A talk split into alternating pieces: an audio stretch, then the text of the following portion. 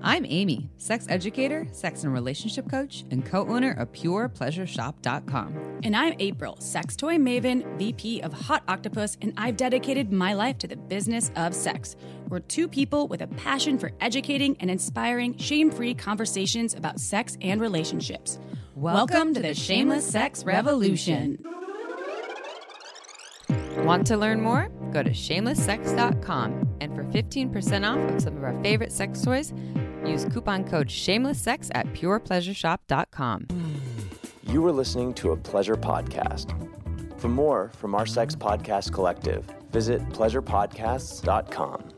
Hello, everyone. Hi, everybody. Welcome to the Shameless Sex Podcast. I still have a raspy voice. It's concerning. From, from April's birthday. It's not COVID. I took a couple tests recently, so I just can't shut the fuck up, is the problem. We went to the Red Hot Chili Peppers. oh, yeah. And For April's 40th. Well- Amy kept talking, and I was like, I have no idea what you're saying to me right now because your voice is like, Well, and I, I would so I don't know all the words like you do. So we were in the pit, front row. That's what April wanted, you know. And this is a hundred thousand people, I'm pretty sure, in the stadium. And we were in the we were literally two humans away from being front stage. And so one and a half because I was One- like yeah. in between them. you were in front of me, actually. Yeah, Yeah. I was two if that people away. goddamn cameraman would have moved. And you're shorter than me, and I wore my shit kicker boots, so I'm like taller than everyone and could stomp a foot. And hey, to anyone who's listening that we met at the show, who like we had this surrounding group of what wonderful, I what Amy called a man sandwich. man sandwich. You're all awesome, and we love you. Um, I won't say names because we don't use names there, but there's some folks from Australia. Do you remember their names? local folks? Um, I remember some of them. Oh, nice. And so shout out to you because I actually felt very safe in that man sandwich. Number one, I feel safe no matter what because I'm over five nine, but my shit kickers, I'm five eleven, and I dance like a wild beast, and my hair hits people in the face. And I had water bottles in two pockets on my cape. That Number two, you're a great person to go to a show with because you stand behind me and you can still I see. can still see. And I'm like, perfect. But the bottles in my cape were, I think, were hitting a lot of testicles on accident. So when Red Hot Chili Peppers came on, I finally shoved them in like the front of my jeans so I didn't hit testicles, but my hair still hits. we had faces. a safety bubble around us. And they were all very nice people. Mm-hmm. They're very nice people. So if you're one of those nice people, we really appreciate you. It was so good to And meet you. And if you, want to hack to getting to the front in the pit, go with I- Amy in April. no, no, I say funny things because Amy's like, "What do we do?" I was like, "You, you say, excuse me, excuse me. Oh, I think the bathroom's this way. Oh, I forgot my child in the front row. Oh, I got to go grab my." I, I say funny things to each person that seems to be getting pissed. Well, I think the second hack is once we go there, we make friends with people. Then you make friends with people. You don't gotta uh, be just cool. ignore them. Like I'm like, I'm not going to be smoking a pack of Marbreds here the Yeah. whole time. You know, Yeah. like don't worry about Yeah, it. I want to get to know my neighbors. We're gonna all be together for about three hours. So And you can't uh, go to the bathroom. Oh, And no. you can't buy drinks when you're in the pit. So get ready, okay? Yeah. So you're like a we camel. had, yeah, we had a pit plan. We did. We're like, no drink. Stop drinking water. I na- was so nature's thirsty by pocket. the end Not gonna say what that's about, but it's some nature's pocket action going on there. yeah, you just wanted us to take something in nature's pocket. I You're like, did. "Yeah." We did. And that's what this isn't We about. so this podcast is kind of about Nature's Pocket. It's uh, with Dr. Willow Brown and Leah Alchin. Uh, they now have their own podcast. We've known them for years. Um, Willow is a Taoist met and acupuncturist and, and Eastern medicine expert. Leah is a Tantra expert. And This, is Willow's third time on our show, I believe. fourth, right? maybe. Is it fourth? Three or But four? Leah's first, and they finally come together. And so this is an in person podcast, and it's on transcendent orgasms and cervical orgasms. Guaranteed. So we actually haven't recorded it yet. We're recording in about an hour. Willow's show. Remember how she talked about the turtle breathing? yeah. And, like breathing into your kidneys? I've thought about that before. Uh, I've had sex. Like I'm like, I gotta get my turtle breath. I on. always forget. Oh, really? I always, always, never. I just always. think about April O'Neil from Teenage Mutant Ninja Turtles. I'm like, I'm gonna do my April O'Neil turtle breath. Oh, that's perfect. Can I think of you while I do my turtle breath during orgasms? Hey, if you want to, whatever floats your boat. I want to think about you. I'm consenting. So this episode is going to be fabulous um, and really fun, and also it's really fun. We get to do in person ones because there's just more real energy and flow. Like we have no talking points. We have no idea what we're doing other than talking about transcendent orgasms and cervical orgasms with experts. You know, these people have a lot of knowledge, and they're actually dear friends of ours. And they're funny as hell. They're funny ladies. I like these ladies. Okay, so ready for a sex question? Yes, Chippa? I haven't read it. I don't know. I'm going to close my eyes and drop in. So one thing I'm going to say before I do the sex question is my voice might crack. It's been like Are you prepubescent? I'm I sound like a teenage boy, and so what I've been doing, I literally have a bottle of Uber Lube right here, and I actually learned this trick from April. When your voice is like not on point and it's a little scratchy, to put a little bit of Uber Lube in your mouth. Uber Lube does not say that you should eat it, but they also do say if it gets in your mouth, it's not going to hurt you. I've done probably 20 pumps of that into my body. No problem. nev- Yeah. Nothing's ever this, this is my fourth pump. I'm doing it right now. I wouldn't drink a whole bottle of it, but it to- it works and No flavor, no That's a fellatio hack too, or oral pleasure hack. Yeah. If you want, you have a little bottle of Uber Lube and you're going down on someone, squirt a couple pumps because it gets the saliva rolling as well. and it kind of feels like natural in your mouth. Like I just, Yeah. I have some in my mouth as we speak. if you're a mouth everyone. breather, also great for helping you sleep. Oh, that's actually bad for my throat. I shouldn't do that. Don't okay, do that. ready for a sex question? Yes. All right, here we go. My wife and I are in, in our late 30s and in a monogamous cis hetero marriage of almost two decades. She is straight and I am bisexual. As of late, my wife has entertained the idea of allowing me to explore my sexuality with other men and much more, although nothing has really taken place on, on that front. With that said, she recently told me that it hurts her to hear me say that I don't care if she talks to other men and even exchange sexy photos with them. I'm comfortable with it because I trust her and I'm coming from a place of love and not indifference. How can I do a better job in helping her understand this? Wait, what about two decades? So wait, they're So in they've their been together 30s. for like for almost 20 years. so what? They were 10 when they met? The exact ages are around 38. They've been Okay. together for around 18 years. I just changed the language a little bit. Oh, I was like, whoa, whoa, whoa, here, hold up. but it's kind of the same thing. I was like, the math doesn't add up here, but okay, got it. Okay, got so it. they basically got together when they were 18, okay, or I like was just calculating. They got like, together when they're 20. They're in a monogamous cis hetero marriage. He's bisexual, she's straight, and she's down for him to explore his sexuality with other men and even more. And when he said that he's actually pretty like down or comfortable with her connecting with or ex- even exchanging sexy photos with other men, she was bummed about it, it hurt her feelings. And he's comfortable with it because he trusts her and he's like, you know, he's coming from a place of love and more like, no, this feels like, compersion is the word that people use. A compersion, um, by the way, it means you, you're getting pleasure or joy off your partner receiving pleasure or joy from other people. Uh, Is that like cuckolding? No, that's different. Oh. um, to, Damn it. To learn about cuckolding, uh, we are doing a second cuckolding podcast in a couple months, but we have a podcast on that. Go Google that. Um, or not Google that, but go to shamelesssex.com and search that one up because no, that's not what that is. Although I think cuckolding compersion's a part of that. That's what I thought. It's just that there's that that that compersion cuckolding could be in a compersion umbrella, okay. but cuckolding usually involves some humiliation, some other aspects. Okay. Um, and so no, this is more like this is kind of like a. They say they're monogamous. They're actually technically some version of non-monogamy, but they get to, of, course, describe what that is or define that. But so she's open to him starting to explore with men as a bisexual man, and he said just said much more. I don't know what much more is, and he said, "Hey, I'm totally down for you to start kind of exchanging with other men and even sending sexy photos." And she's like, "That hurts my feelings," because uh, my guess is that it makes it so that she or it inspires a feeling of you don't care about me that much to feel jealous maybe or like insecure and that your openness to that and uh, we don't know because we're not talking to her and there isn't more information on that but my, that's my guess of what's going on with her experience. This could be a perfect role play situation where they they can discuss this. However, he could say, "I really fucking care about you and what what you're texting to dudes," even though he doesn't. Like he's Yeah. like, "But I trust you." They can kind of lay out a groundwork and then role play into. Unless this is something she's like, "Wait, do you really you really just don't care about what I do because I love you and I want you to be jealous?" Yeah. So I wonder if they could make that more of a fantasy thing and a turn on for her somehow. Totally. Yeah. That reminds me of Kristen when you said that. I just of Kristen, like, how can we make this sexy? Yeah. Which I love. Kristen's been our podcast multiple times, dear friend, sex educator. Um, and the other, the one thing that came to mind for me here is so with my partner, so my partner and I have this open exchange of I went to this place and flirted with this person and it was, and they were really hot. And then my partner will be like, oh, I, what I'm feeling is, I'm feeling like some excitement and also a little bit of like a little jealousy, but it's not like not you know he describes it as this like here and, then, and it changes right every second or every minute or whatever, and he doesn't just stay in this anger phase because just like this couple, there's permission.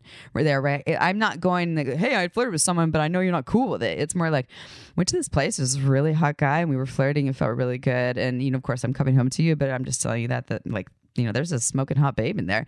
He's like, oh, I'm actually feeling some things right now. But he has a smile on his face and he's like, a little jealousy, but I'm going to sit with it. So, wait, can you act on those things if you wanted to? Without in, in, my world? Yes. It, that we would have no we would negotiate it. So in my world Before, right now okay. the arrange the arrangement that we have is you know any, any sort of engagement with other people beyond flirting is negotiated beforehand mm. um, or together uh, in which um, is a newer exploration for us.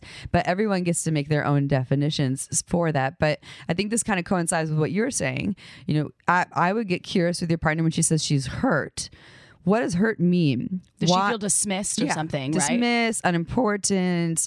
Uh, does she want you to feel jealous or possessive? And if so, like April said, can you role play that then? Maybe is like, do you does is there more explanation of feelings that can come from you um, around this that can help to meet or satisfy some needs that she has? And you know, if she needs to feel really special, like possessed, you know, like she's the only one, and you're like, I don't care if you flirt with other people. And then she's like, Oh, I'm not that special now. What does she need? Need to feel special? What are the things you say, the actions that happen that you both can agree on? The core erotic themes. Yes, exactly. You know, I'm in that chapter now. Yes, you are. And we actually we talk all about this in episode number two about how to understand your core erotic themes. Um, that, and then there's a book on it called The Erotic Mind by Jack Morin, all about this. I need to go uh, back to episode two. I'm so curious. It actually sounds pretty good. Does it really? Uh, it's That's like when we were babies. babies. We were podcasting when I, babies. When I go back, I'm like, oh my God, oh my God, I hope we don't sound. And I'm like, wow, we actually sounded pretty damn good for being brand new. I have to I have to go back and listen. I'm I get mortified at those kinds of things. Yeah. Yeah. Yeah, I know you get scared. She she she well, she's she's a real very um, special intelligent human and doesn't like to hear when things uh, don't flow smoothly, but honestly sometimes I listen to those and I'm like we were better then than we are now. Our audio wasn't, but but some of our flow. So, anyways, um, go check out episode two. Maybe open up the conversation with more curiosity about feelings, um, expressing more about your feelings around this, and, and then negotiation with each other. And and then what April said, like make it. How can you make it hot? How can you eroticize this?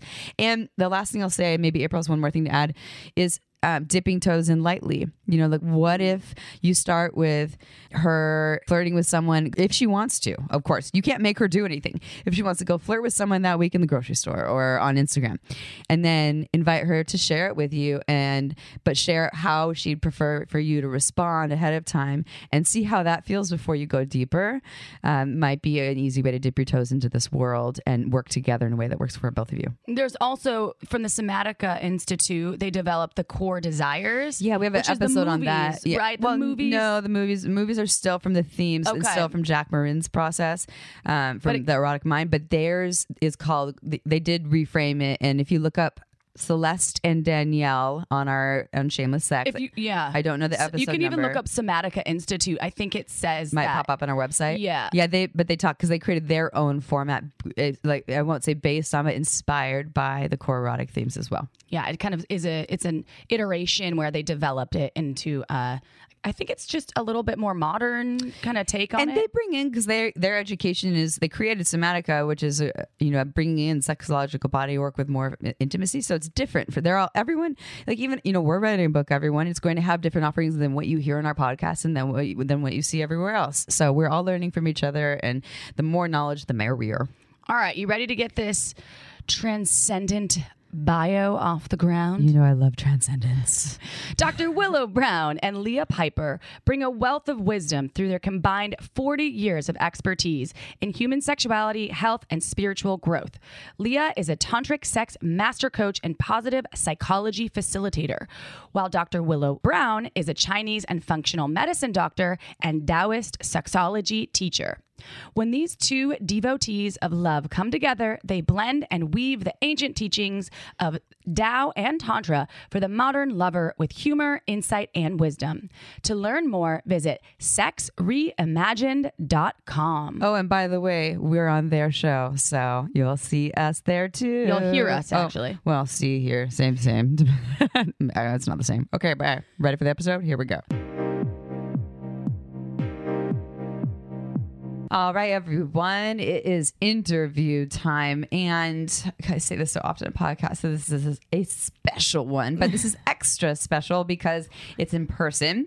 And we very rarely get to record in person other than Chip and I. And I love you, Chip. I love so much in person time with you. And it's really nice when we have the addition of two other humans, especially two badass women. One coming more from a tantric approach to sexuality, one coming more from a Taoist approach to sexuality, and two folks who also know how to speak to all humans from a way that's inclusive because a lot of people they hear the wooey language like, oh, tantra, that sounds very unapproachable, or I want to know about that, but I've never done it, or it sounds like spirituality or religion. And we've worked with them in various avenues. We've gone on your show, and Willow's been on our show. Is your probably your fourth time? Fourth time. Fourth time. And Leah, I have witnessed many of your workshops, and so mm-hmm. we're super happy to have you here. I think that this would be very fitting for our audience and what you all want to know about transcendent orgasms and cervical orgasms. And maybe we'll talk about other orgasms, but really those ones that blast you off to the moon and you're like,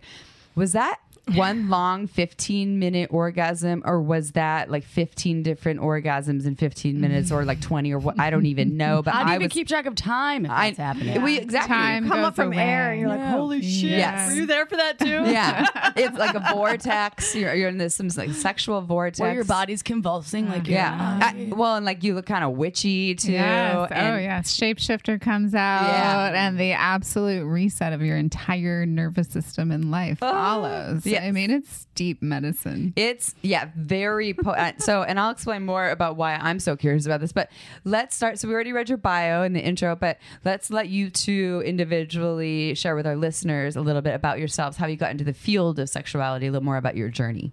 Hmm. So I had an interesting childhood in the Midwest and started off my life in a born again Christian cult. Ooh, It was a Pentecostal church, baby. We were singing the praises up to the sky. So you saw a lot of the convulsing. Oh, I saw what we call in Tantra Shaktipat straight up in church. And I'll never forget it either. Like this guy named Gilgamesh would come every year. Gilgamesh. And he would pray over Sounds like us. from Lord of the Rings. And I w- and for like I was five at the time, but I wasn't allowed to do it until I was five. And I would watch all the adults like. You know, he'd pray, he'd do the whole third eye, you know, Osho, if you know Osho, you've seen some old footage or Totally. books of pictures of Osho doing the Shaktipat thing. And uh, and the adults would fall down. There'd always be another adult behind the adult that was falling down to catch him and put him on the floor. And my brother and I couldn't wait to do this. We were like, what is going on? This is some magic. And um, it was our turn. He's two years older than me. And Gilgamesh did the whole boink. And my brother falls down. I'm next. I fall down. And then we both kind of open one eye and turn towards each other to go, that was nothing. Shit's not working. and my, that was the day my brother became an atheist. Oh, yes. He's like, he Oh, just was pushed like, me I on am not believing in any of this shit anymore. You guys had me sold until this point. And so, yeah, then I had to get baptized into Catholicism at about 10, 11 and went to Catholic school. And then got a chance to go back I love to a public uniform school. though. Did you wear a uniform? I sure did. yeah. You bet your bottom dollar. That's in my spank bank now, Leah. Thank yeah. you. So like a lot of strange and wonderful religious confusion.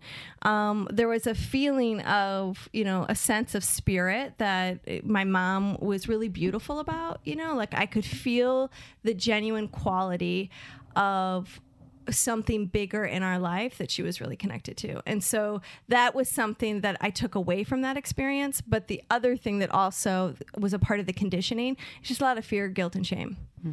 And um, and there was some sexual abuse in my history. So coupled with like the religious thing and then the sexual abuse thing, there's just a real kind of twisted f- sense of um, brokenness you mm. know just a sense of like there's something really wrong with me and mm-hmm. i might not ever recover from it. So that was sort of the starting point. And then i was kind of waking up and i don't because of the sexual abuse i already had orgasms hmm. at a very inappropriate age, but could feel the pleasure. And so it never made sense to me when adults acted like kids only start to feel pleasure once puberty sets in. So that was another sort of isolating feeling of like, I must be super unusual because my body knows this feeling. And it's also wrong and bad and horrible and dirty. So, coming of age and having the rules be so different, like between my brother and myself, like boys would get the high five, girls had to stay pure. Oh yeah. So it was like so much of this double standard. And, and I just, at this point in my life, I'm pissed and I'm feeling rebellious and yet still afraid to get pregnant. Were you a teenager? yeah. Oh. And so, you know, really wasn't until I was a senior in high school and I met this really yummy older Older man. older boyish man. Hey. He was a bongo drummer, enough said. and um Good with the bongos. Oh, and and so he was my first sort of he's good with the bongos. He was my first tantric lover, and um, fuck, I just like I went to places that I sensed was possible, but just didn't believe anyone. I mean, didn't know how to get there, but it was like that combination of God, I'm horny. And God, I kind of think I like God a whole bunch. like, how do those two things come together? And those began to blend. And then, you know, here I am 18, 19, 20 as, as the years start to roll forward. And I'm the life of the party because I always want to talk about this tantric sex thing.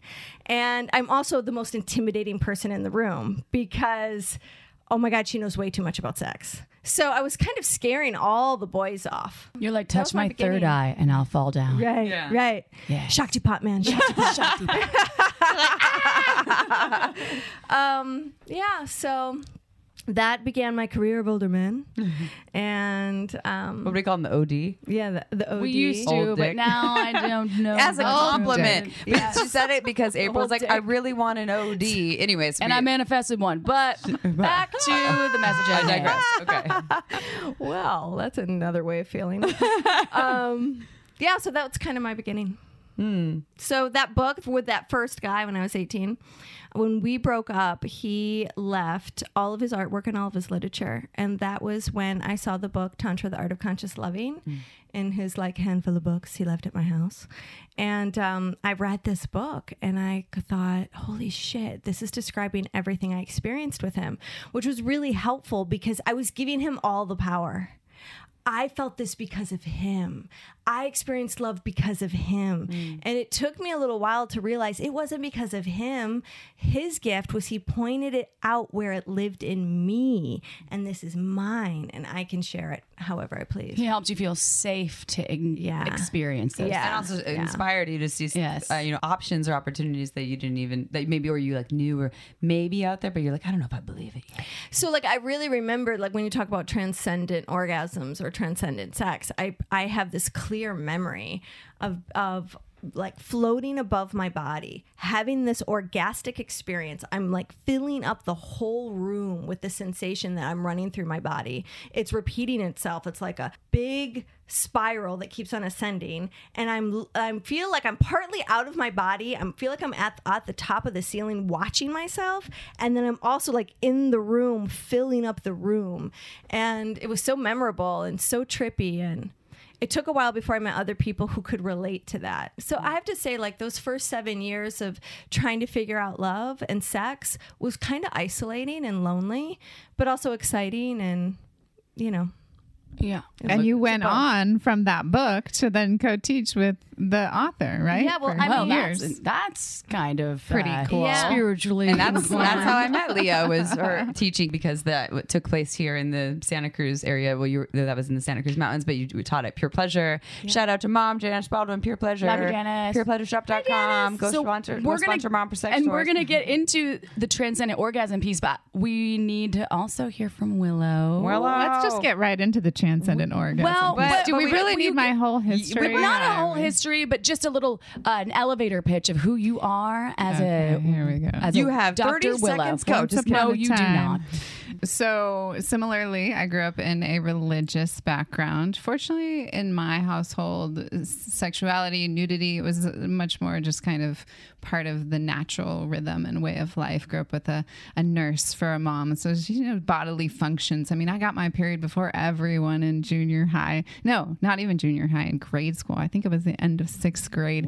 And my mom busted out the medical books and here's your fallopian tubes and your uterus and your ovaries, you know. So really kind of have always been raised with that um that just anatomy and medical and your body is natural and sexuality is natural though it wasn't really like talked about a lot. It was it was just accepted. It wasn't taught by any means. Um, then i went through my sexual trauma when i was 19 i was raped and i got pregnant from that. That uh, led me to just feeling very on fire about reforming sexual education i thought i would do that in the school systems um, In the public school systems? yeah. Oh, wow. Yeah, But I then I, but then I took a closer look at that and said, "Hell no, that's not my path." So then I went into medicine, you know, Chinese medicine, and just all the healing work that I've done over the years. And I have never found a more potent healing modality than mm-hmm. sexual energy. I have never found it just can eradicate all the traumas, all the stories, all the beliefs, everything that limits a person and holds them back in a single session. It's so powerful. So that's really, you know, in a nutshell, why I love this work so much. And you're writing a book that we'll maybe plug a little more at the end that people can learn. Uh, and I love the the title of it. That and I don't know if you've changed it yet, but that sex is medicine. Sex as medicine. Sex as medicine. And so it's why we'll talk about these transcendent orgasms and um, various pieces of how this can be medicine. And the first thing I would like to just say is like a, a statement and a question, uh, because we're talking about orgasm, and I think a lot of people, which I think we talked about on your show, about they get kind of set on orgasm being the end goal. with the show with Willow. Oh no, on their show. On their show. oh, uh, on when we your went show. Oh. about the goal oriented.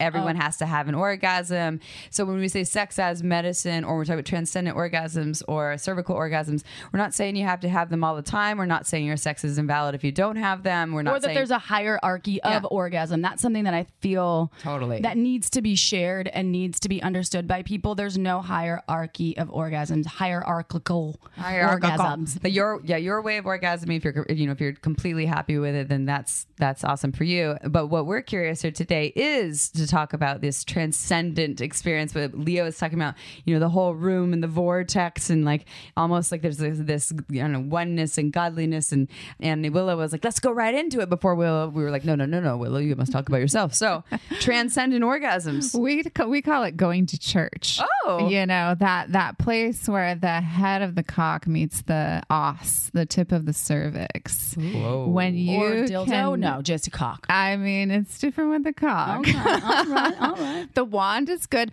So there's a lot of ways that you can start to open up the cervix because a lot of people's cervixes are really sensitive and, um, you know, they can feel crampy sensations or pain or, you know, a lot of times Sharp if the head is hitting the cervix, a woman's like pulling back and like, ooh, that's painful. So a lot of times painful sex can even look like that when the cervix hasn't been massaged, opened, and trauma released from the cervix. I think we hold so much. I do a lot of pelvic floor work on women. I think we hold so much of what's not even ours, of what was passed down from generation to generation, like this epigenetic trauma of like, don't speak up for what you want, don't even know what you want because it's not safe to speak up for it. So there's mm-hmm. this loss of of voice and of truth and of sovereignty inside of women. And so I think of it as the fucking gates to the temple, right? So like when we get right up in there in the cervix and we start to release just emotion, like you don't even have to have a story or know why this rage or this grief or this emotion is coming through, but just to let it come through and release it,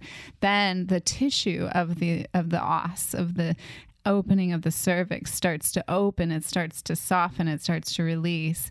Then, when you're going for um, intercourse to go to church, where the head of the cock and the, the opening of the cervix come together, it's like there's a stillness. Like it's not fucking, you know, you're not in and out thrusting. It's like you're in that place, in that point of connection, and both people are right there, and you're just so present, you can't be anywhere else. And there's like a, a yin type tide movement that starts to flow through your body. And it's just super, super magical. Medicinal plus, it opens the vagus nerve, right? So then you might have a cry gasm release or a laughing gasm release. And that just floods all this oxytocin through your body, which pushes out all the cortisol. So we're bringing the love hormone in and pushing the stress hormone out and leaving you feeling like a whole new person after that. And I want to say, too, even if you have had a hysterectomy, partial hysterectomy, the womb removed, you still have the energy of the womb there. Any organ, a spleen, a liver, anything removed, you still have the energy of it there. So you can still access this mm-hmm. type of orgasm even if you've had removal of the organs. Now, I think it's probably more energetic in that sense, but I've I've yet to do more research and dive into that Okay. a little more. We have to crawl before we walk, right? So I am holding on to this piece of the preparatory, I guess, foundation, if you will, for opening the cervix. Because you, you mentioned massage. I want to know how the fuck do you massage your cervix because my fingers aren't that long. Use And a wand. oh, the wand attachment? Or there's just a wand. You could use a dildo, a oh, or Or like enjoy wand. or the curve? The Oh, curved yeah. wand. Okay, so you're are, you're massaging internally though. Yeah. because the wand I would not put internal internal. You, no, it's no, too no. large. She's not talking about that. Yeah, not that kind of wand. That's a baseball Bat. The bat. original crystal wand. That's the one that I remember that. Oh, I yes, don't know this remember one. the original. We used to have. The, it, it was made out of uh, a hard ABS plastic, Yeah. and we actually, I think we sold up your pleasure because of your recommendation, maybe Leah, and years ago. And it looks like the Enjoy, not the pure wand, the fun wand, but it was made of a plastic, more like a lighter It's like a plastic material. for a and it's a vibrator Okay. though, or it's a non-vibrating No. item. Oh, see, this is all important. It was it was designed to reach the G spot and the sacred spot, so it's got that curve. What's the sacred spot? The sacred spot is. I'm like, not wooey, y'all. Okay, I can't. You got to teach, teach So, me, so teach think, me. think of the sacred spot as the direct, like acupuncture meridian point. What the fuck is that, Leah?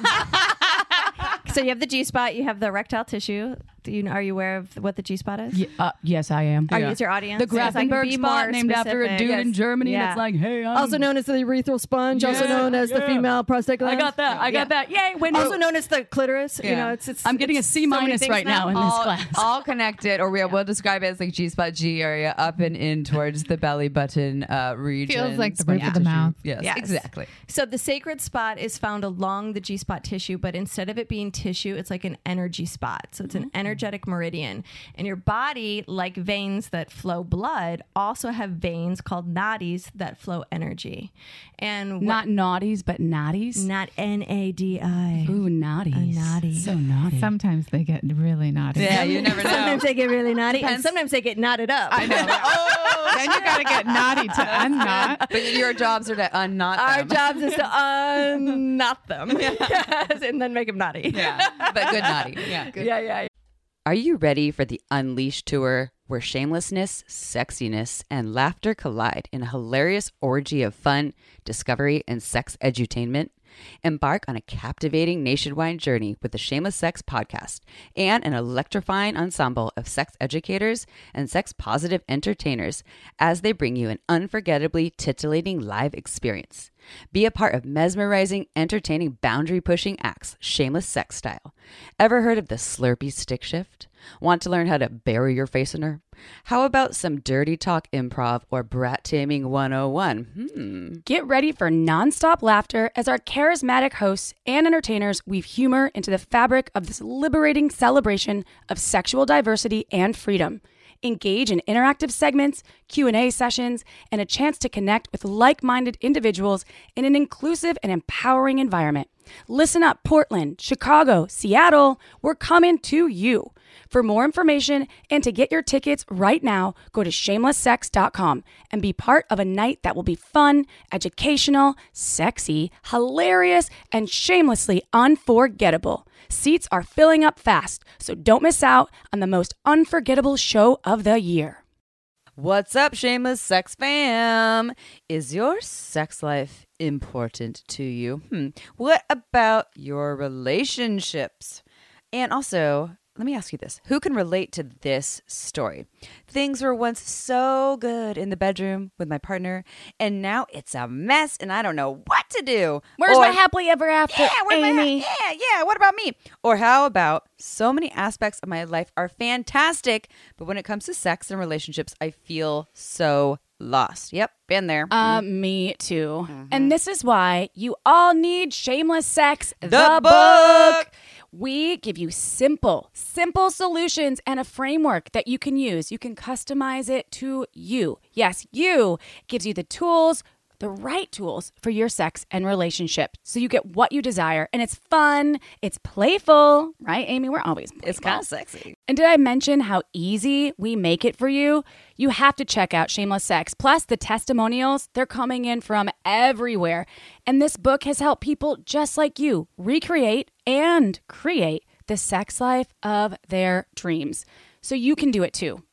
Go to, where are they going, Amy? Shamelesssex.com. Oh, how easy is that? Just go to shamelesssex.com and click on the book, okay? And you can get it however you choose. If You want it hardcover, yeah, audio. hardcover. We got you hardly Yeah. covered. Yeah. So when you kind of start to become more energetically sensitive, and you start to make the connection that we don't end at the tip of our fingertips when we're applying touch, right? Like we can actually feel sensation beyond our skin. When you start to kind of tap into the felt sense of that, and then you apply that when you're touching someone else's body, and you connect that to your heart. So now you can start to think, okay, I'm giving sacred spot to Willow. What would I want Willow to feel? What would I want to give Willow from my heart to her body? I want her to feel gorgeous. I want her to feel safe. I want her to feel like she belongs. I want her to feel embodied. I want her to feel glorious. You know, all these things I can send through my touch, through my eyes, through my words, through my heart, so on and so forth. So the idea is when you start to connect more powerfully to energy and you start to touch these energy meridian points, they start to open up. And it's the unfolding of that opening that allows people to have these really big orgastic states mm. that tend to go longer. They can be more Stronger. intense.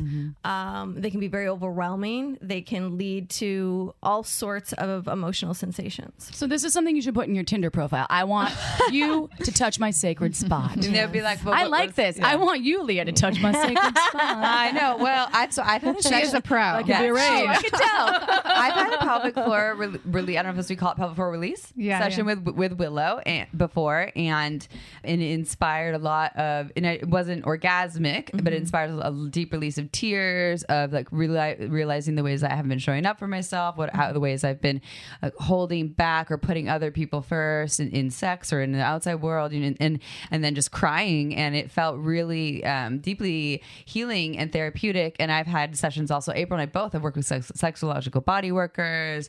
Um, I've worked with other hands-on tantra workers and have experienced these pieces. And then I've also had experiences outside of the therapeutic process, and we'll get to that way towards the end of how people can work with you.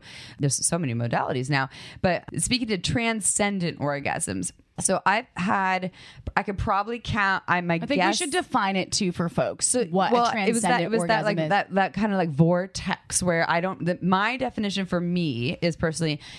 I don't know if it was 15 minutes of one long, like mind blowing, and I'm on some other planet, witchy, most pleasurable, emotional, otherworldly experience, or if like one long version of that, or there's a whole bunch of them. It's just you're in this in this flow, this flow state, and it's deeply um, so powerful, so powerful. And it's and for me, when I've been in it, it almost feels like I could do it forever. When it happen, when I'm when I'm in that, I'm like, this could I could do this for hours. Yeah. And but then something will eventually shift because I can, obviously can't, and um, you know, got things to do, and um, and uh, or like the energy will shift with the, the person I'm playing with. But I have yet to learn how to replicate it. Like today, we're going to have a transcendent orgasm, and when it's happened for me. It hasn't only been from cervical touch. Sometimes it's been from just touch from like the first inch of my vaginal canal. Um, it has happened under the influence of THC before. It's happened under the influence. so you of were high. Well, I was half of that one. Uh, uh, happened dead sober, but really exhausted. Like didn't sleep at all the night before. It has happened uh, Because time- you were high. Strange I was lucid states. not high anymore. I was sober Um, Anymore? It is anymore. Um, I don't know what I was doing that before. Uh, actually, I do know, and yes, I was high. Um, but and, it, and it has also happened uh, during the end of a breakup when I knew that this relationship was going to end, and all of a sudden this this thing happened. Yeah. So for me, it's happened not from fingers on the clit. Right. It's some sort of internal stimulation, and sometimes it was just fingers or, or a cock in the first inch, and then and sometimes it, it was from some penetration around the cervix. But it always seems to have like some s- specific conditions, and I'm not always safe because mm-hmm. one of the you know one of those was someone's leaving. Mm-hmm. And one of mm-hmm. them is I'm dead exhausted. Mm-hmm. But then I'm like, well, I don't have the walls up because I'm so tired. And so I'm so curious about this, you know, like how, not just speaking to me, like how does one learn? I'm speaking for ourselves as as vulva owning people, and then also people who want to learn how to maybe provide this. You know, like how does one learn to do that? When like for me, most of my stories don't seem to add up unless you all figure it out for me. You know, one of uh, it's a good question, and I think one of the most important things. Good tracking, by the way. Yeah, oh yeah, I have yeah, other ones, yeah. but like I literally, it's un- probably under ten to fifteen times. Yeah. yeah. Uh-huh.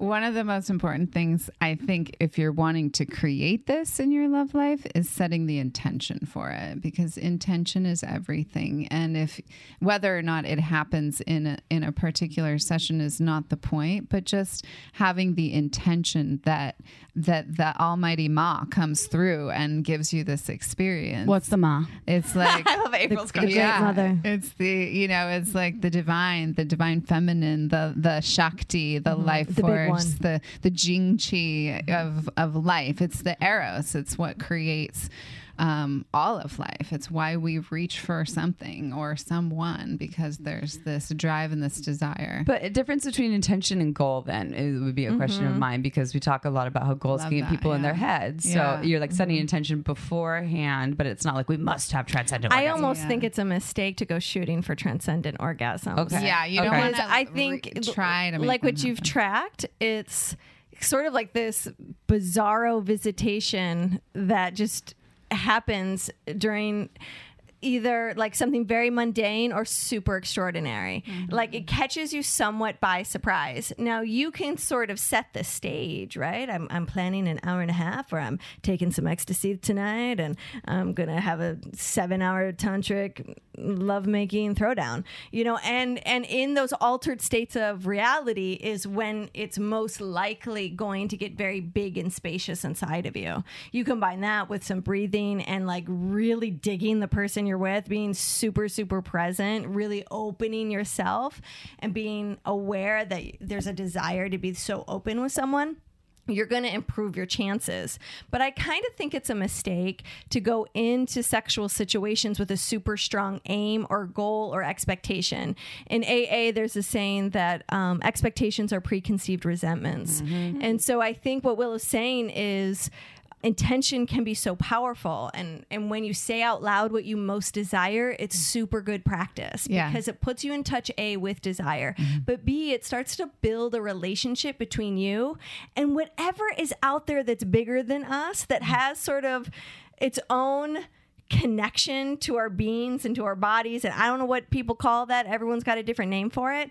But i always think of intentions like this is my desire. Mm-hmm. I'm going to give the job or the, the universe a job with this desire. I'm going to name it i'm going to send it out there and then i'm going to let it go. Mm-hmm. And So it's give kind of us like an this is my will this. but your will be done. Well, so let's say because April and Amy are having sex, and I Yes, want and I obviously am a layman love or a laywoman when it comes to some of the terminology. And Mm-hmm. so if I am really absorbing the information from this podcast and I want to express my intention to my partner, to Amy. to, A- to Amy, We're, we so April's like, what would you say to me? She's so and and I don't know how to frame that. You Can would say help, can you help Amy. that? two, two questions Amy. that I think are really easy to remember, and there's so many different variations of types of intentions that can help you think about it. But my two favorite, because they're super basic and easy to remember, is what would I release that no longer serves me? And what would I bring into my life that would? Hmm. And just naming those two things kind of goes, this is this is what I want the release and the opening of my body to co-create with this person or this is what I want to co-create with myself if I'm pleasuring myself. And those two simple questions basically open you up to ceremonial space. Now you've dropped into more of a sacred space. Just by setting that tone, you're getting in touch with your intention, which, as you said so perfectly, is desire. But desire, where desire gets tricky, is when we are attached to the outcome of that desire. When when I have a desire, like I want to have a transcendent orgasm with you, Amy, I really want you to get up right in there next to my Can cervix. you please give me one of those? You know, That's pressure. and yes. I'm Yes. like, no pressure. then I'm I like, didn't have one and it's your fault. And then I'm Exactly. like, and then everyone's suffering at the end of Yeah. that session. That's like when you hook up with someone, they're like, why didn't you squirt? And I'm like, why don't you go fuck yourself? Yeah, totally. what the fuck? why don't you fucking squirt when on command? right. Actually, they'll be like, okay, let me do it. Make sure. you Yeah. if they have, well, 'cause I'm speaking to penis owners, this is not only for penis owners and vulva owners. So, Yes. Wait, I have one question regarding cervical orgasms. Okay, so anatomy an- anatomically speaking our cervix drops uh, meaning vulva owners during the course of your cycle right? Correct, monthly. Yes. so in terms of accessing cervical orgasms during times when sometimes it, you talked about pain and sometimes uncomfortability which comes Mm-hmm. into play. So is that something you need to work around when you're not goal oriented or you're not aspiring for a cervical orgasm but is it something that you should consider if you want to access this possibility of having a cervical orgasm is is your cycle Definitely. Yeah. There's going to be certain times of your cycle where your whole body is more sensitive and your cervix is going to be more sensitive, and times when the cervix rides lower inside of the vaginal canal, the vaginal, what is it, like a, a can- yeah. room? It's like a room in there. It is. It's more than a Hallway? canal. Like It's a once hallway? you're up It's in an there, ever changing room. it's an ever changing room. Yeah, this room sometimes is small, a sometimes cave. it's Very big, cavernous. deep, wide, juicy, wet, Yeah, dry. It's a whole world Mysterious. in there. I mean, it really is. What Someday is I'm going to write a book called The Vagina Stories from Within. because really, come it into my bat cave Yes, there are just so many different stories and, and things going on in there. So there's that, and then there's also when you are in an orgasmic state, the the or womb, peak level of arousal. yeah, peak arousal. The womb actually does this like bounce and dip thing. The the round. Yeah. So at high levels of arousal, the cervix and the uterus contract and pull up mm. and goes up and down. So when you think about if there's an ejaculation inside of the body, inside of the vagina, it kind of seeps down below in that pelvic bowl. And then in this orgasmic or high state of arousal is that cervix comes down, actually slurps up the semen. Ooh. whoa It, we're so Yeah. it's so mm-hmm. Like a vacuum? It is so marvelous. This is the. I remember learning about this in when I went to school for human sexuality at San Francisco State, and they were talking about how the process. I mean, there's also like natural selection and like or diversifying. What is it? what are the genetic code, mm-hmm. and how the orgasmic process. The belief is that because it's contracting, it literally is trying to pull in sperm. Mm-hmm. And again, we're not just speaking to straight folks who want penises in their pussies, um, but it literally is trying to actually like pull up sperm there through the orgasmic process, and and then the diversifying the genetic code is like, but have sex with a lot of different people so we can keep it diverse. Yes. right, right, right. And it's, I mean, that's there's a whole that's a Yeah. whole nother story Yeah. about like fighter magical. sperm and uh, yeah, there's so, there's like four different types of sperm and the whole thing. Oh my! really, really wait, interesting. four types of sperm. What's Yes, they have different jobs. Oh my gosh! Yes. within one human. It's very yeah, yes, within one load. Yeah. Yes, and if if, We need a uh, sperm if someone is having sex with multiple partners that have sperm, then the there's the sperm react differently to that sperm. It's, it's fascinating. Sheri you know, Winston you gotta is you gotta interview Sheri Winston. Yeah, you gotta She's been on our show, but it was about the women's anatomy of arousal. and We didn't Yeah. do this, so this will be the sperm episode. Yeah. yeah, Sheri get a Winston. another sperm episode. We're bringing with you back, Sheri. Sheri. Um, and uh, something that Mayor Simone, that's another person y'all got to interview. She Mm-hmm. talks about um, solo experiences with the um, cervical orgasm Mm-hmm. and how to start to like prepare your body. She calls it intimacy. so sweet. I And, got to do um, one of those the other night. Yeah. I You got my little wand out, and I was like, You're gonna okay, have to walk I've been through this. playing with How'd all these go? cervical orgasms with these wonderful, beautiful people. Let me play with one on my own, and it, it, because the cervix so in my experience sorry to interrupt but in my experience when after the orgasm takes place then the cervix opens up even more. So first of all when you have it the orgasm this reverberation happens it, at the cervix and then it kind of like goes up into the whole womb. So in taoist sexology we call it uh, more of a wombgasm. So this even this term cervical orgasm is sort of new on my horizon. I've been calling it an, uh, a uterine orgasm for a long time. And they say in the Tao that that's the highest of all the organ orgasms that you can have. Like you can have an orgasm to your heart or to your liver, or to your kidneys, or to any place in your body. It doesn't even have to be a gland or an organ. All of these we call superior orgasms. But the womb wombgasm or the cervical orgasm is considered the highest of all of the superior orgasms. And what's my point? Well, when you say superior, so you're saying that it has like the most healing modalities, and so it's not like it's better. Like if you just can only have a, a And if you can't orgasm. have one, something's wrong with you. That's not what she said. but it's No, no, more no, like no, no, like No, the healing just an ancient medicinal, term, the medicinal. Yeah. I'm not wild about the word superior. I, well, I like that we should just superior. Superior. Very soupy. I love it. I love it because that's what it feels like to me. It's like it's a much more a full body experience Yeah. rather than just like a localized, focused point Yeah. orgasm.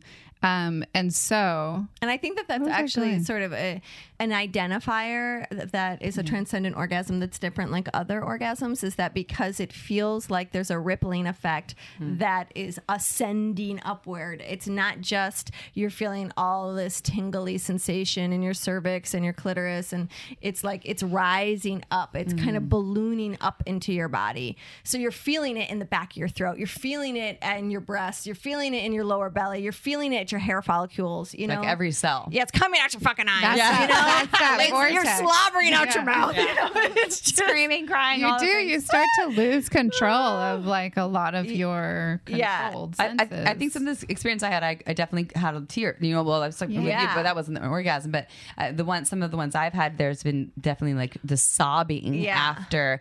And luckily, I had partners at the time who were like, you know, could hold it for me. And uh, it's so yeah, the, all the different ways it happens happens Okay, time for a quick break. This podcast is free to you because of our amazing sponsors like Uberlube. Uberlube is a luxurious silicone lubricant that can enhance your sex and intimacy. Uberlube's unique formula is velvety, long lasting, with no flavor or scent, and it feels absolutely incredible on the body. There are thousands of doctors recommending Uberlube to their patients because it's less likely to throw off your pH than most other lubes. So, whether you want to make your hot sex even hotter or you want to prevent dryness, take our advice and check out our favorite go to Uberlube. Uberlube isn't just for sex. I use it for massage, to tame my frizzy hair, to prevent chafing, even for oral sex sessions. I love how it comes in a beautiful bottle with a pump top for easy access, appearing more like a cosmetic product so you can leave it on your nightstand shamelessly.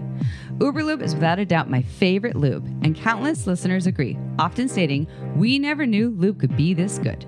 To learn why we think it's the best lube on the planet, check out uberlube.com and use code shamelesssex for 10% off and free shipping. Again, that's uberlube.com. Use code shamelesssex for 10% off and free shipping.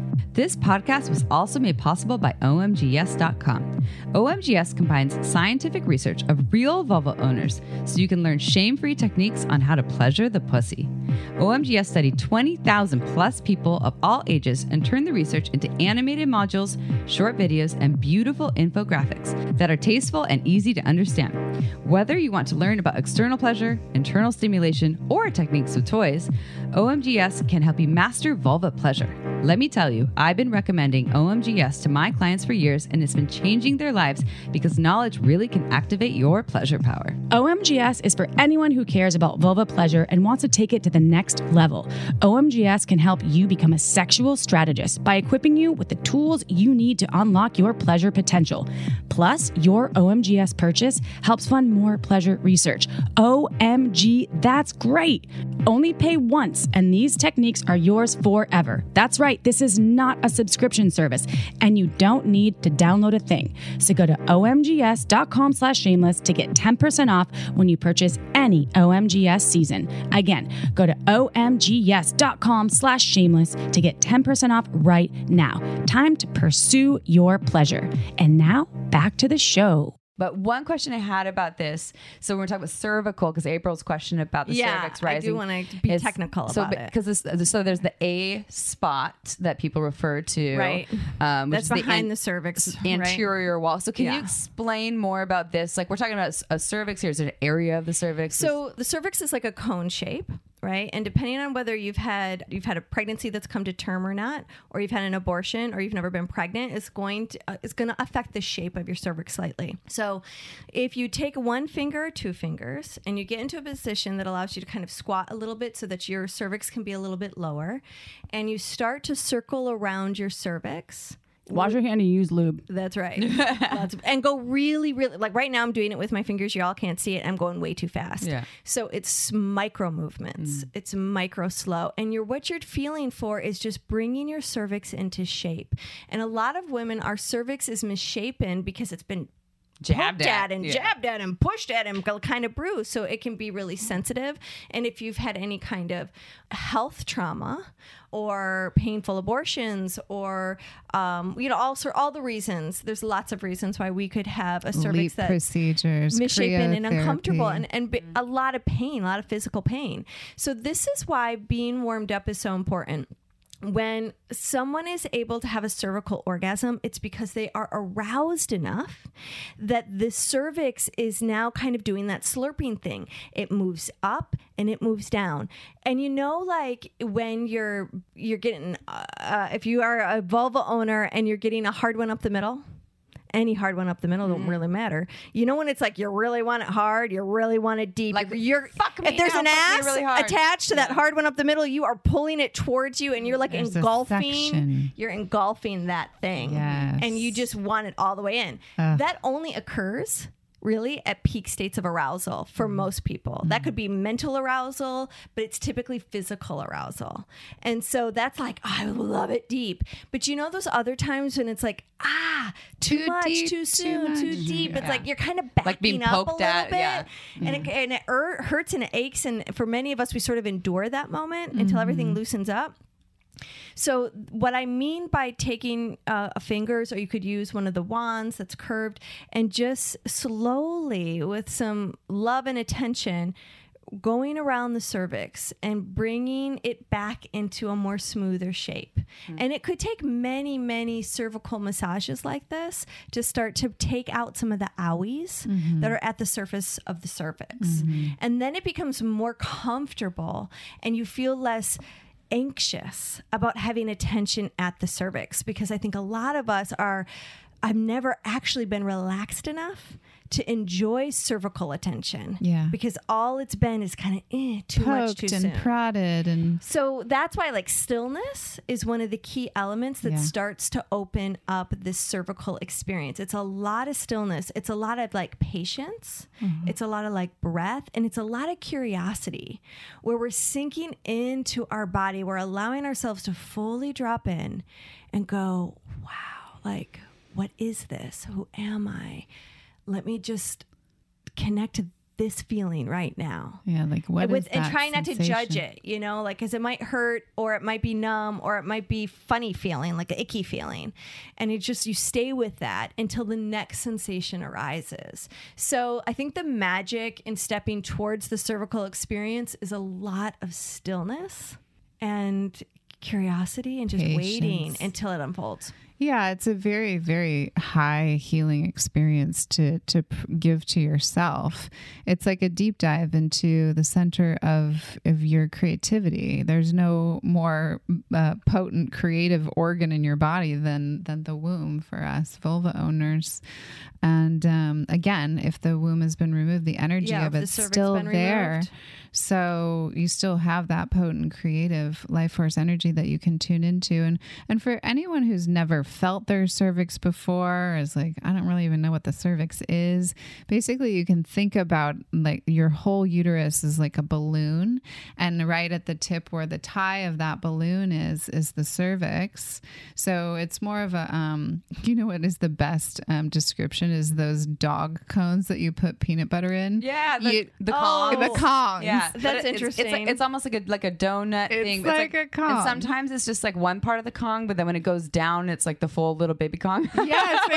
I think of it as a chin. My dog hates those I have a really pointy chin, and Oh I my think of God. like you're kind of doing what That's hilarious. when you when you put your fingers up in there and again there's going to be times of the month like when you're ovulating where it's lower and it will be easier to feel so if you're in the shower and you give a little squat and you put one or two fingers up in there you can feel it feels like the tip of the nose or the tip of the chin and it's it's usually kind of soft and rounded and there's like a little divot like a little acupuncture It's like the point. same as the prostate. That's how they describe the mm-hmm. prostate too. Like the prostate Yes. in you know in a penis owner's ass is like the tip of your nose with a divot, and then the rest of the rectum's like your cheek. Mm-hmm. right Interesting. I have s- okay, so we're we're sitting here together. There's four vulva owning, cervical owning humans, and we have a lot of folks that listen that are penis owners that love playing with vulva owners. They have partners or not partners, they love or what, whatever it is.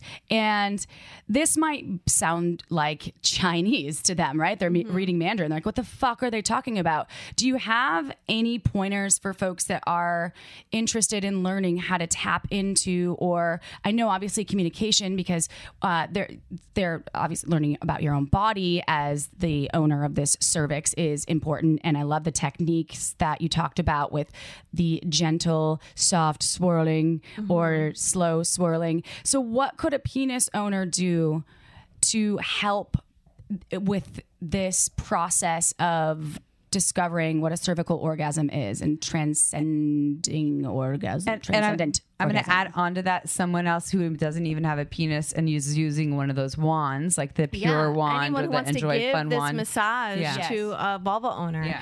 like what are those steps? How do you kind of create the space to make that comfortable and possible?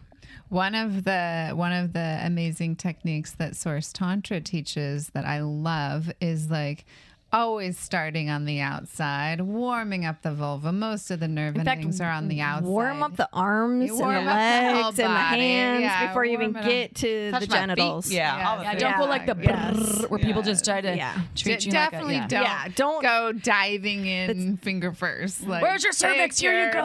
Yeah, we're gonna find this and we're gonna give it to you. time. It's not a gynecological exam, everyone. Yes. and then always like cup the vulva and ask permission before entering, you know. And then when the woman and and as the receiver, it's always good to practice saying like, "Oh, I'm not ready yet." Even if you do feel ready, like why not practice saying, "No, I'm not ready yet. I would like more stimulation on the vulva. I would like to get more turned on before you enter." Um, and then you you know, when you really are ready, then there's a section of the of the vulva that ho- happens this opening at the introitus at the front porch of the of the as Sheri would say, you know, mm-hmm. of the vagina and it gets kind of sucked in and so the fingers can go in and then just going really slow and like again, not like I'm going to find that cervix. Where is it? It's way up in there, you know, just like letting your fingers be guided by the energy and the intention of like, okay, I'm open. I'm open to this possibility of doing like this deep healing work or this amazing orgasm or whatever comes through. But this is really just about being present, staying with breath, staying with sound, staying connected eye to eye with whoever the receiver is. That makes them feel Yeah. really safe. Does the receiver have to be in a specific position? Do you recommend kind of or because They can be in any position, Position. that I think- feels good for them. Okay. It but de- often on the back. It kind of seems depends on the mood. Like when there's a tenderness that's there, kind of like a vulnerability or just like a sweetness. Being in the fetal position is actually really relaxing and Ah, it changes and drops the position of both being able to have access to the G spot and the cervix Mm-hmm. that comes closer. So oftentimes that can be easier access, but it may not be as activating, right? It's going to be a little more chill, which in this case could be really powerful. Um, sometimes I like to be on my belly and have someone enter me from behind. Uh, that's a little bit harder to do the cervix because the cervix is sort of in the opposite direction. So being on the back, being on your side, I think are two great positions. I think the other thing that I really love for my own body, but I also think it's helpful for all vulva owners is for the person who's giving to just be still and not do a lot of moving. Now that's really hard to do. Let's acknowledge that I know that I'd be like squirrel. Oh Yeah. god, I like yeah, yeah. twitch normally, Totally. so that's really hard for me to think. you of. Oh my god Yeah. like i mean and and having someone who's had the privilege to touch other vulvas i had no idea like i thought i was being still but I wasn't. You know, I, I honestly, sincerely thought I was being so still. But like, there's a lot of energy up there, and my hand has a mind of its own. So I will often switch to the. If you're right-handed, use your left hand Ah. because it has less. Your hand of intuition. yes, and it, and it's more. I am a hippie. Yeah. Yeah. so your dominant hand can have a mind of its own where it just thinks it has to do something. Your other le- your less dominant hand is really great for This this. is great. April has an injury in her right Yeah, hand. she's It's got perfect. carpal Yeah, tunnel. She's going to do great There on you your go. cervical Everything's orgasm down. later, Amy. Yeah. and then I write like a six year old right now, y'all. I can't help it. I always write like a six year old. What's my excuse? All right, anyways, continue later. so and then have the receiver do the moving. Mm. Now as the receiver, we it's hard to like it's so dense sometimes the sensation that it's not like we're gonna have perfect aim like okay i'm gonna stick my cervix right on your fingers you know um, or right on the strap on you're wearing like that's it's we can't we don't always have that until we get really comfortable and aware of anatomy And also That can happen, sometimes the later. cervix is tipped and tilted. Uterus Yeah. uteruses can get tilt toward the tailbone or or over to the left or over to the right. So sometimes it can be a little bit trickier to kind of find that connection. But again, if you just allow the intention to find the connection for you rather than you doing it, let it do you. because the, this premise is it's allowing you to sink into your body and try to get less mental about it. So mm. it helps me go, okay, be in your pelvis, Leah. Mm. Be in your hips, Leah. Arch and move, like play with contractions. Are you bearing down and as well? Sometimes. Okay. And on other times, I'm doing subtle micro movements mm-hmm. as I sort of just adjust You're, like, listening to my angles, and I'm really trying to tune in. And then for Yeah. my partner to, and then for my partner go, oh wow, ooh, I think that might be the tip. Mm-hmm. This is, you know, to kind of give me the oohs and the ahs, not necessarily the play by play every second because Like I need a sex minute to acts. f- just sink in. But it's it's kind of like, oh, we're going on an adventure and we're going to discover this together. What are you feeling? What am I feeling? And and then once you kind of get the lay of the land, then you keep on building upon that, and then your next experience is going to be different from that, and then your next experience is going to be different from that. Every experience is different.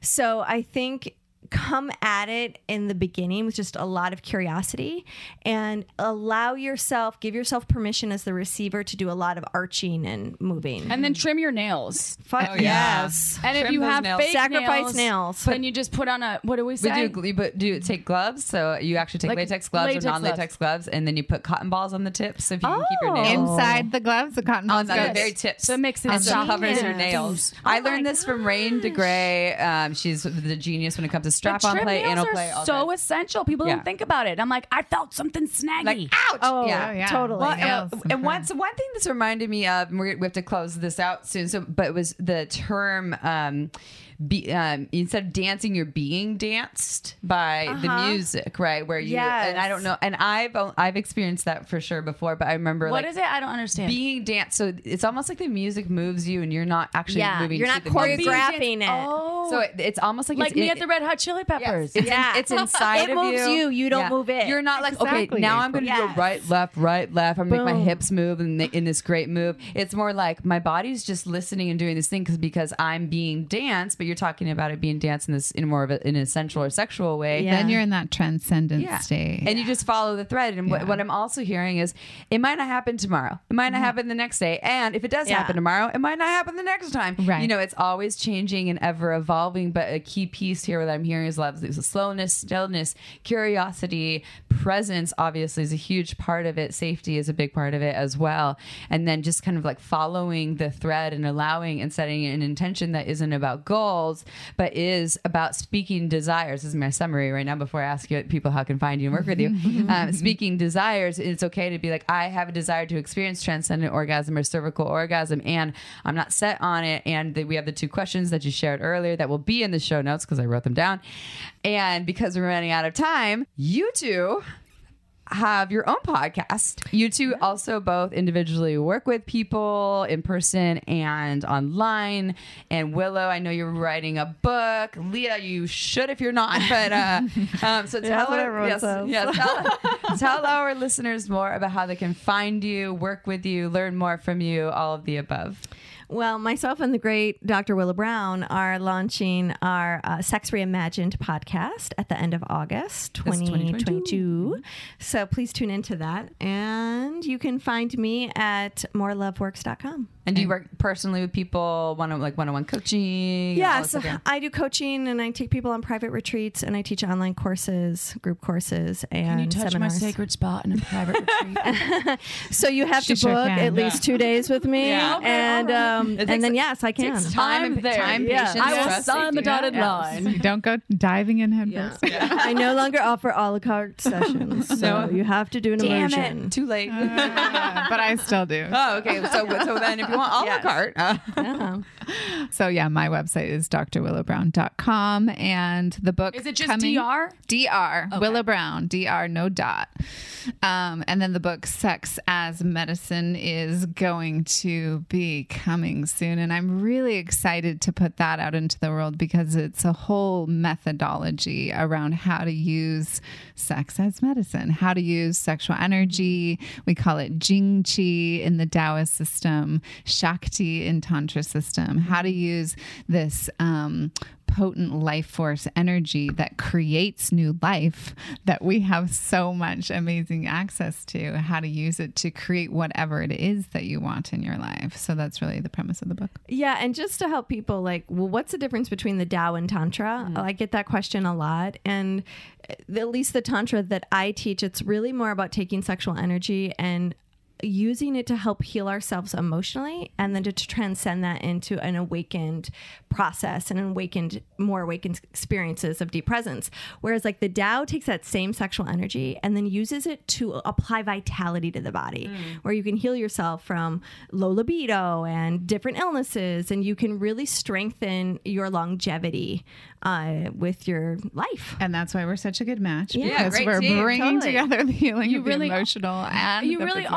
A fantastic match. And I want everyone out there that is unfamiliar with either of those methodologies and ancient practices to know that they're not talking about penetration and se- like it, it is involving a lot of exchanges of energy. Tantra can just be holding each other and eye gazing, and and Tao uh, or kinky the too. You can be tantric sexual- or yeah. kinky. by yeah and way. all of this can be done by yourself Yeah. yeah. Yes. no partners required Exactly. Yeah, we've got white tantra, So red it's it's not some sort of because I remember my mom's uh, she had some kind of book when I was younger that was about tantric sex, and I was like probably nine years old, and she probably doesn't even know that I I Hey, had access to that. But I was like, oh, it looked like it always it was always about a man and a woman, mm-hmm. and they were having sex in different accent. yeah, in different positions, and so that's not what it's about because that is why I always almost pigeonholed myself into thinking that I wasn't a person that was capable of having tantric sex mm. or Taoist sex or because I was I was thinking I wasn't wooey or hip enough, mm. hippie enough. I was like, I'm so mainstream. I'm just gonna do missionary style.